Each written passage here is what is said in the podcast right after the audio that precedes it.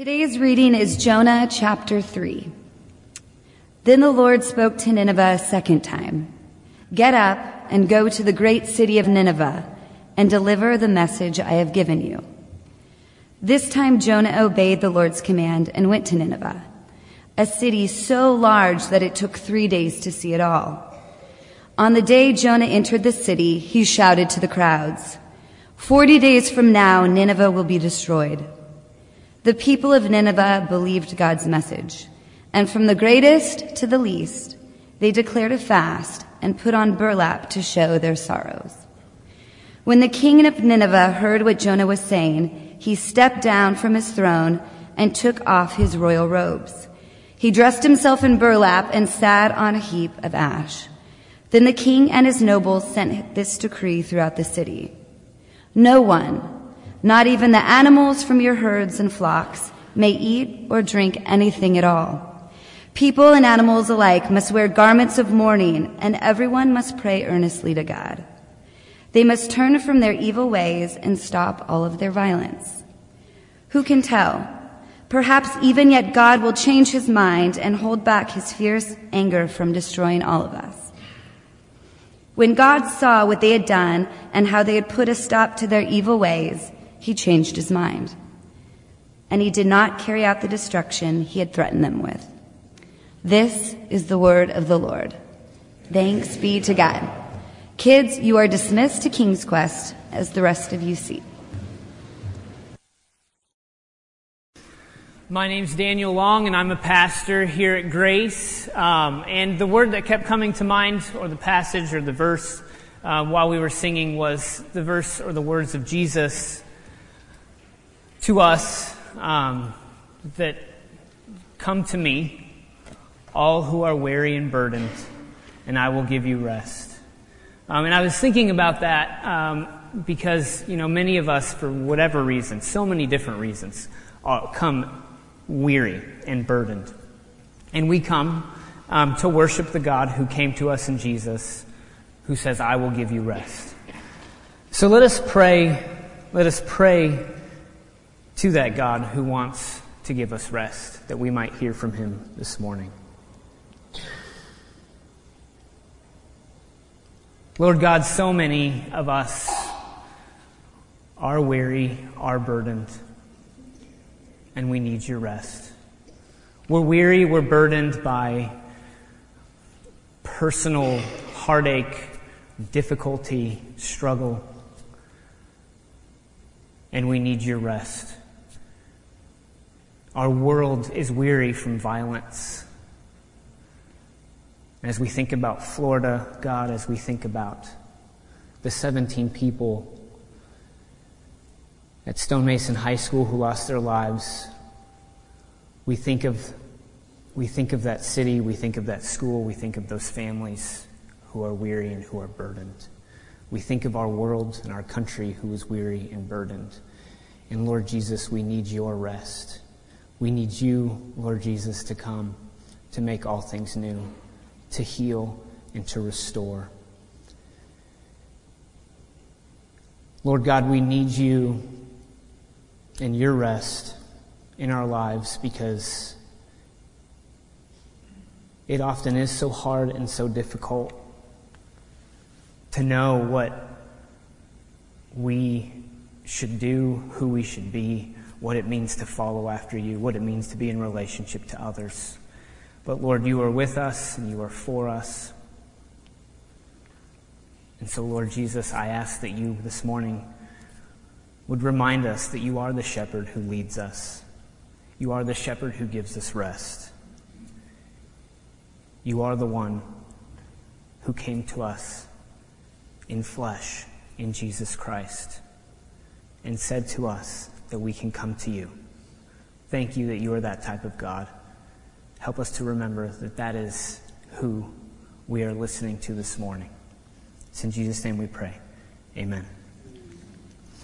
We are in um, a series on the book of Jonah, and we're going to be in Jonah 3 this morning. If you actually want to take out a blue Bible, which is underneath your seat, um, and you can turn to page 775. So just a reminder that this, that Jonah isn't a children's story. It's not simply a story about a man who was swallowed up by a big fish and we're trying to figure out how that is biologically possible. Um, but rather it's a story about a prophet who has a problem with God. The word of God came to this prophet Jonah and said, I want you to go to Nineveh, the capital city of the Assyrian Empire who were like this, this massive enemies against the people of Israel, and I want you to proclaim a message to them. And instead of saying, okay, Jonah actually goes the exact opposite way. And while doing so, he finds himself on a boat, then thrown out of a boat, then swallowed up by a fish. And last week we looked at his prayer that he prayed in the belly of the beast, in the belly of the fish, crying out for help from God. And God gave help because salvation, as it says in the prayer, belongs to the Lord. And help came by way of the fish vomiting Jonah up onto dry land. And so that is the end of chapter 2 and where we find ourselves um, this morning. So I just kind of want to take a broad brushstroke of the narrative of, of chapter 3 because by all accounts it seems really simple, and it is. Actually, the flow of the narrative is simple. Um, and so I kind of want to go through that, and then I want to talk, just make some observations about the narrative that I found really interesting, and questions about the text that I don't necessarily have answers for. So maybe you can help me out with that. But I think it's really fascinating because so Jonah is a prophetic book, right? It's a book of a part of the prophets. And the prophets is this book that actually was a word of judgment for the people of Israel, but also a word of hope. And usually, in a prof, like a, in the book of the prophets, you have so many words of God that are spoken. And it's almost in the way of poetry. But Jonah comes to us as a narrative. It comes to us as a story. And most of the words that are spoken are actually either the words of the author who wrote them down, or the words of Jonah who prayed, or the words of, of other people, other characters. So just the way that it's laid out, the way that it's presented to us, is really fascinating um, to at least consider. And so we're going to look at the narrative of Jonah chapter 3. Um, and how it sort of works and the different movements within it. So I'm just going to walk through the text. If you want to look down, I'll, I'll mention some verses here and there, and then, like I said, make some observations on it. So in, in, starting in verse 1 of chapter 3, it says, The word of the Lord came to Jonah a second time. And he says in verse 2, So go tell this message to the people of Nineveh that, that I want to proclaim to them. And let's not forget, I already mentioned it, but it's so central, that Nineveh, Jonah would never want to go there. It's actually not crazy that he would want to go somewhere else. This was, these were the enemies of the people of Israel. They did heinous things to the people of Israel. Not, that's not the only reason, though. I don't think Jonah wanted to go there. I think Jonah actually knew who this God was and what this God was capable of in terms of mercy and grace. So if he's going to go give the word of God to the people of Nineveh, in a sense, God is giving the people of Nineveh an opportunity, a chance to be different, to do something new. Jonah doesn't want that? Do we want that for our enemies often? Do we want our enemies to have another opportunity, a second chance, if you will, um, at life or grace or whatever? So Jonah does actually go into the city of Nineveh. And in verse 3, he went to Nineveh according to the word of the Lord. And now Nineveh was a massive city, so it would take three days to actually journey across Nineveh. So it's actually really big. Now this is part of the outlandishness of the text because cities in ancient time were actually really small. And so for this to be a three days journey is just pointing to this fact of, okay, well here's some elements of the story. We're just wanting to show you that this is sort of a, a big idea. All of these elements, all of the specificity is there to say, okay, think of this as if it's like a parable of something that we need to be thinking about in terms of our own lives, but also who God is. So Nineveh is this massive city, three days journey. And Jonah began to go into the city, and he calls out, yet 40 days, and Nineveh shall be overthrown.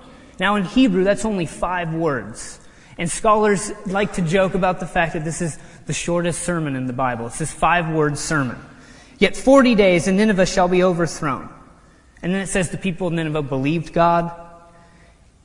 From the oldest to the youngest. They put on sackcloth, which is like this. It's not like burlap. I think that was in the um, translation today. But sackcloth could also be made of like goat's hair. It would be something that they that they would put on themselves to sort of wallow in their anguish, their shame. It was a sign of repentance, of wanting to. Okay, we recognize um, how big of a deal this is, and we need to be different. So then the word reached the king of Nineveh. So it went from the people from the oldest to the youngest. Then it got to the king, and it says he arose from his throne. This is in verse 6. And then he issued in verse 7 a proclamation that it was published through all of Nineveh. And he says, By the decree of the king and his nobles, let neither man nor beast, herd nor flock taste anything. Let them not feed or drink. But let man and beast be covered with sackcloth, and let them call out mightily to God. Let everyone turn from his evil way and from their violence that is in their hands. Who knows? which is an interesting, who knows, right? God may actually turn and relent and turn from his fierce anger so that we may not perish. And then when God saw what they did, how they turned from their evil way, God relented of the disaster and he had said that he had said he would do to them and he did not do it. Now here's what's fascinating about this text. One is, um, that in, in verse 2, the word of the Lord came to Nineveh, or to Jonah, to go to Nineveh. Jonah preached this proclamation to Nineveh. Yet not 40 days, right? Again in verse 4. And Nineveh shall be overthrown. So what is the one thing in this proclamation, in this sermon, that is not mentioned? God. So the sermon that Jonah preached to the people of Nineveh, he never actually mentions God. Yet, the people of Nineveh somehow understand what Jonah is attempting to say. And then they begin to repent. Now, I think the text is sort of ridiculous or outlandish in this sense for a specific reason. And one of the things I think it's attempting to say is that at the focus in this part of the text and all throughout is on the word of the Lord. That it's the actual word being proclaimed. I mean, you have the word of the Lord mentioned three times in this text. You have it in verse 1, right? The word of the Lord came to, to Jonah. You have it in verse 3. So Jonah arose and went according to the word of the Lord. Then you have it in verse 6. The word reached the king of Nineveh. There's this sense in, it's not so much that God is mentioned or isn't mentioned, it's the actual where the word comes from. It's the power of the word itself that has the ability or opportunity to help people recognize the truth of their situation. Now, there's another thing that I find really interesting, another observation I'd like to make about this text, is that it's this long kind of focus on the king of Nineveh and his response. So the word reached the king of Nineveh, this is again in verse 6, covers himself. He issued a proclamation that was published through Nineveh. And then listen to his decree. By the decree of the king and his nobles, let neither man nor beast, herd nor flock, taste anything. Let them not feed or drink water, but let man and beast be covered with sackcloth, and let them call out mightily to God. I think of this. Well, no, let's actually continue. Let everyone turn from his evil way and from the violence that is in his hands. My question here is what, what did the cows ever do? Like, but here you have this decree saying, no, let man and beast, herd nor flock taste anything. The whole country, all of it, needs to fast. None of them can drink water. But let man and beast be covered with sackcloth. Everything in all of the country needs to repent. They need to recognize the weight of what they've done, specifically the violence. But again, what did the cows ever do? Why are they to blame?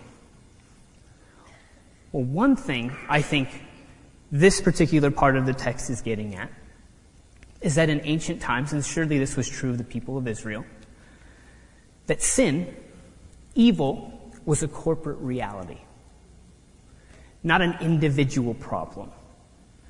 It is in that we each have our individual issues, and that we're each problematic in the way that we live, and that we are each guilty of sin. Yet there's this fundamental belief that we're all connected in some way, so that my sin actually affects you. And your sin actually affects me. And that our sin together affects this whole thing. That isn't just about me and God, isn't just about you and God, it's about us, creation, the world, man, beast, humanity, animals, and all that's been created, and God. That somehow there's this relationship between God and what He has made, that what we do matters. This fundamental belief that we are all somehow connected. And when I was reading this this week, when I was thinking about it, I actually couldn't stop thinking about Florida. Because it's easy to think, oh, well, that's, well, one, it's easy to, to, it's so sad to read all of these things all the time, and we become like, oh, another one. No, not another one. Like, it's not just something that happened over there. Somehow, it affects us. Somehow, in some way, we are all responsible. We are all affected. And that's about tragedy. That's about heartache. That's about, that's about anything that happens that there's this fundamental belief in the book of Jonah, in the book of scripture, that because we are made by God in his image, that we all are playing a part in what is going on, and that my sin affects you, and your sin affects me, and our sin affects one another. So therefore, when the word of the Lord comes to the king of Nineveh, then everybody, all things, are to repent. This includes children who we would argue, well, they didn't know what they were doing. They didn't know what they were a part of. No, but sin is a corporate reality. Injustice is something that's systemic and ongoing and that we are all participants in. And we therefore all have a responsibility to hear from God, hear the word of the Lord. And as the king of Nineveh says, repent, to turn around, because then God himself may relent and turn. And that's another thing that I want to focus on, another observation. So in verse 8, King of Nineveh says, Let everyone turn from his evil way and from the violence that is in his hands. Now, this word turn from. Now, there's this Hebrew word, it's called shuv. And the Hebrew word shuv means to repent or means to turn. And when, and, and maybe you've heard this before, but whatever. Um, this, it's an actual literal image that one is supposed to get in, with the word shuv. It's the literal image of somebody walking a certain direction, somebody saying, nope, not that way, and you say, oh, okay and then you, you turn and go the other way. To turn, to repent, is to shuv, is to be, well, to recognize that the direction you were headed was wrong. And that you then go the opposite way. And so the king of Nineveh says, we need to turn away to go the opposite way because of the word of the Lord of what we're doing. And if then perhaps God himself will relent and not, not enact on us the judgment that he put forth. And see, what's really fascinating here is the juxtaposition that is now created between the Ninevites and the prophet Jonah. Because the prophet Jonah, what happens at the beginning of Jonah 1? The word of the Lord came to Jonah, saying, Go to Nineveh to proclaim this message. And what did Jonah do? He went the wrong way. Like the actual wrong way. Not toward Nineveh, but toward Tarshish. But in this text, in part, in chapter 3, the word of the Lord comes to the king of Nineveh, to the people of Nineveh, and what happens? They repent. They turn around. And so here's the beauty of the narrative of Jonah is that who you think you should follow in the text is actually not the one you should probably think, oh, this is a, yeah, this is a story about a prophet. Okay, he's going to be my hero. He's going to be the model. And nope. The people of Nineveh, the enemies, actually in some weird way in the text become the model of what it means to hear the word of the Lord and to repent and to turn. And I find that so fascinating and I find that so striking. But ultimately, you have these two things juxtaposed together the word of the Lord coming to Jonah, going the wrong way, the word of Nineveh coming to them, and they repent, and, they, and God actually relents. And he does not enact upon the people of Nineveh the judgment that he was proclaiming. And so this whole narrative points to who this God is. This God whose word comes to people. I would say this text points to a God who is incredibly gracious and merciful. And before we actually kind of throw Jonah out of the boat, per se, as someone we don't want to follow, I find personally, right now, the first sentence of Jonah 3, one of the most remarkable moments of grace in the book of Jonah. Then the word of the Lord came to Jonah the second time. Now the word of the Lord came to Jonah the second time. I find that so full of wonder and grace. And yet it's so simple because it's this idea that God's word came to Jonah. He went the wrong way. And it wasn't like God was like, well, all right. No, the word of God came to Jonah the second time. This is the God of the book of Jonah. This is the God in Scripture whose word comes to us again and again and again because he is a God so rich in mercy and in grace. And here's why it's good news for me personally. Because, and I think for us as a church, we're in a position, in a situation, in a context of our story that is so odd and strange and wild. And there's this, there's this temptation to think that, wow, we can't get this wrong. Right? We can't get this wrong. Because if we do, then all of a sudden we will have missed out on whatever it is God has had for us. Or there's the temptation to think, maybe we have gotten it wrong. And so we've actually missed out on what God has for us. Neither of those things are true.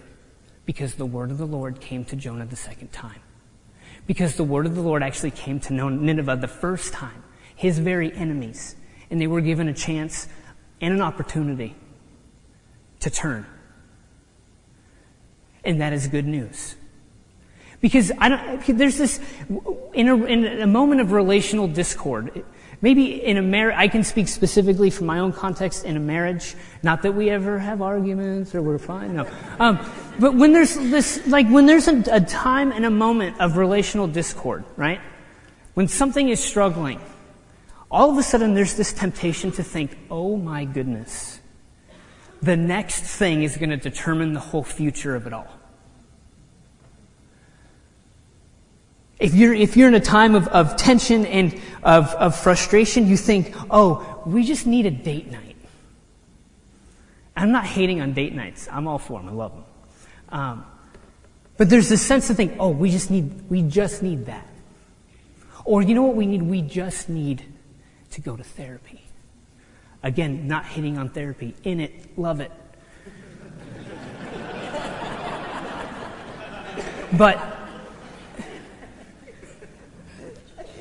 we just need the next thing, or else the future is dark and really non existent.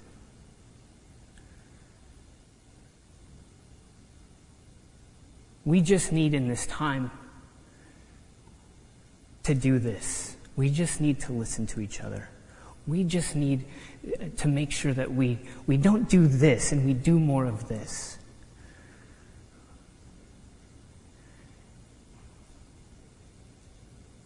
But I think what that misses is that our relationship with God and as the people of God is to rest on the bedrock of grace. And is to rest on the reality that God came to Jonah a second time. Because we believe in a God who doesn't just give us one chance. Thank God but whose word comes to us and comes to us and comes to us. And so that as we find ourselves in a position in life, and maybe you're new and maybe you don't know and understand our story and that's fine, but maybe you're someone here, or our story is like the very least of your worries. Because what you're trying to do is just hang on to the fact that, you know what, my life feels like it's crumbling, and I just think, I just feel like the next thing I do is going to determine whatever the future is going to be. Well, I want to offer good news to you that I believe that God is with you now. And I believe that God will continue to be with you and that the Word of God will come to you again and again and again. And that we all together, that you have an opportunity to go in a direction and God says, nope, not that way. And you say, okay. Like that is grace. That is the God in the book of Jonah. And the question before us is, do we believe that that is the God whom we serve and worship? Do we interact with one another? Do we speak to one another? Believing and trusting that that is the God who has brought together brought us together. Marilynne Robinson, who's I have like a literary crush on Marilynne Robinson. She's this older woman, but um, she's written some incredible books, uh, novels, and she says this in one of her essays, and she's talking about creation, like the like the creation narrative. And she said that God's first act of grace toward us was to make us worthy of His attention and loyalty and love. That God's first act of grace in creation, making us in His image, was to make us worthy of His attention and loyalty and love. And that's amazing. That we are made by God in such a way that we are made by Him to be worthy of His attention, of His loyalty, and of His grace. Not because of what I've done, I mean, the king of Nineveh didn't relent, didn't repent, didn't turn because of his intelligence, and all of a sudden he's like, oh man, this is probably a bad idea. No, it's because the word of the Lord came to him. The reason Jonah has a chapter 3 and a chapter 4 is because the word of the Lord came to him a second time. That God has made you and me and us worthy of his attention and loyalty and love. And that is the ground, the foundation on which this whole thing we do actually rests. This belief that God isn't done with me, no matter where I find myself, with you, no matter where you find yourself in the story, with us, Grace Long Beach, that God isn't done with us. Because as it says in Philippians 1 6, that he who began a good work in you will bring it to completion at the day of Jesus Christ. We worship, we believe, we trust a God who is full of immeasurable grace toward us. We believe, we trust, we worship and serve a God whose word comes to us and will continue to come to us. And we will have opportunity. And we will go the wrong way. And we have. But guess what? The word of the Lord will come to us a second, third, fourth, fifth, sixth, seventh, however many times. And we can turn and we can go after Him. That, my friends, is the good news. It's the grace of God that makes this whole thing possible. That's why you are here and I am here, and why this thing exists is because of God's grace first coming to us in His creation of us and continuing to come to us, specifically in the person of Jesus Christ. I want to end with these words from the Apostle Paul that was written to the church in Ephesus, but they're also words for us. It's Ephesians 2 1 through 9. Just listen. Let this be our blessing, our benediction, if you will, for this morning. At one time, you were like a dead person because of the things you did wrong and your offenses against God. You used to live like people of this world. You followed the rule of a destructive spiritual power. This is the spirit of disobedience to God's will that is now at work in persons whose lives are characterized by disobedience. At one time, you were like those persons. All of you used to do whatever you felt good and whatever you thought you wanted so that you were children headed for punishment just like everyone else. However, the most important however, God is rich in mercy. He brought us to life with Christ while we were dead as a result of those things that we did wrong. And He did this because of the great love that He has for us. You are saved by God's grace. And God raised us up and seated us in the heavens with Christ Jesus. God did this to show future generations the greatness of His grace by the goodness that God has shown us in Jesus Christ. You are saved by God's grace because of your faith. This salvation is God's gift. It's not something you possessed. It's not something that you did that you can be proud of. Instead, we are God's accomplishment, created in Christ Jesus to do good things. God planned for these good things to be the way that we live our lives. Thanks be to the God of grace.